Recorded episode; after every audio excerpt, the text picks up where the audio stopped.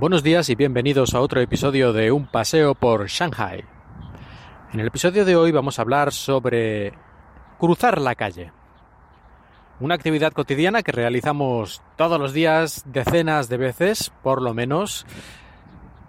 pero que en China puede ser una actividad de riesgo, sí, aún más de lo habitual, porque accidentes de los peatones al cruzar la calle, ese tipo de cosas ocurren en todos los lugares, pero yo cuando vine a China me sorprendió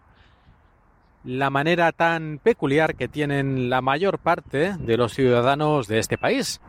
de cruzar la calle, pues es muy sencillo, es cruza como puedas y el semáforo está para adornar. Otro día ya hablaremos de los vehículos, pero bueno, hoy toca a los peatones. Y es que para cruzar la calle, la técnica general, supongo que aprendida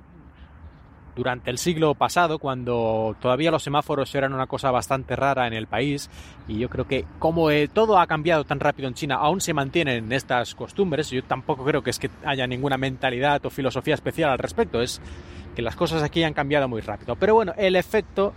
es que para cruzar la calle la mayor parte de las veces la gente ignora el semáforo y cruza, pues cuando no vienen coches, se cruza como si no hubiera ningún tipo de luz de cruce.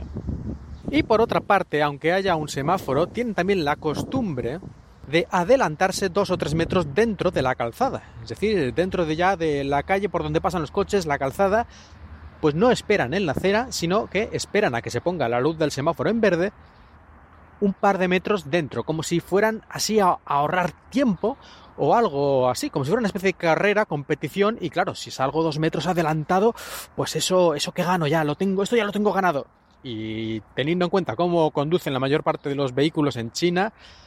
es un riesgo absolutamente absurdo e innecesario, porque en realidad no adelantas nada porque estés un par de metros dentro de la calzada y si te arriesgas a que un ciclomotor o otro vehículo te dé un buen susto o algo peor. Así que, no sé, yo no acabo de entender muy bien esto, pero en algunas ciudades el problema de la gente que cruza sin tener en cuenta los semáforos, la luz para los peatones, para ponerse en verde, en algunos lugares ha sido tan extremo ya el problema y se han causado tantos accidentes, porque claro, cada vez hay más y más vehículos en China, que se han puesto incluso una especie de tornos, unas puertas en, los, en algún gran, gran cruce, que solo se abren cuando el semáforo está verde para los peatones. Imaginemos hasta dónde han tenido que llegar. También en Shanghai leí una noticia que decía, aunque yo nunca lo he visto, sería una cosa muy, muy, muy particular, que hicieron una prueba o una especie de, de broma, no sé, pero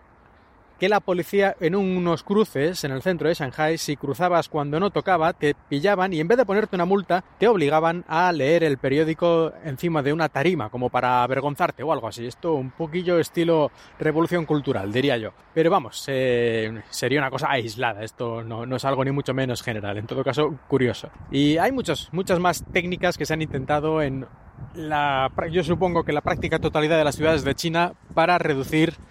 este problema de la gente cruzando la calle cuando no debe o haciendo las cosas más extravagantes. Hasta aquí el episodio de hoy. Muchas gracias por escuchar. Ya sabéis, y si no os lo digo ahora, que podéis seguirme en Twitter en arroba paseo Shanghai y ahí voy poniendo de vez en cuando algunas fotos o podéis preguntar alguna cosilla o sugerirme algún tema, aunque no prometo nada porque los temas ya tengo yo una lista de 300.000 temas. Pero bueno, podéis sugerirme ideas si queréis, que eso nunca viene mal y se van añadiendo a la lista.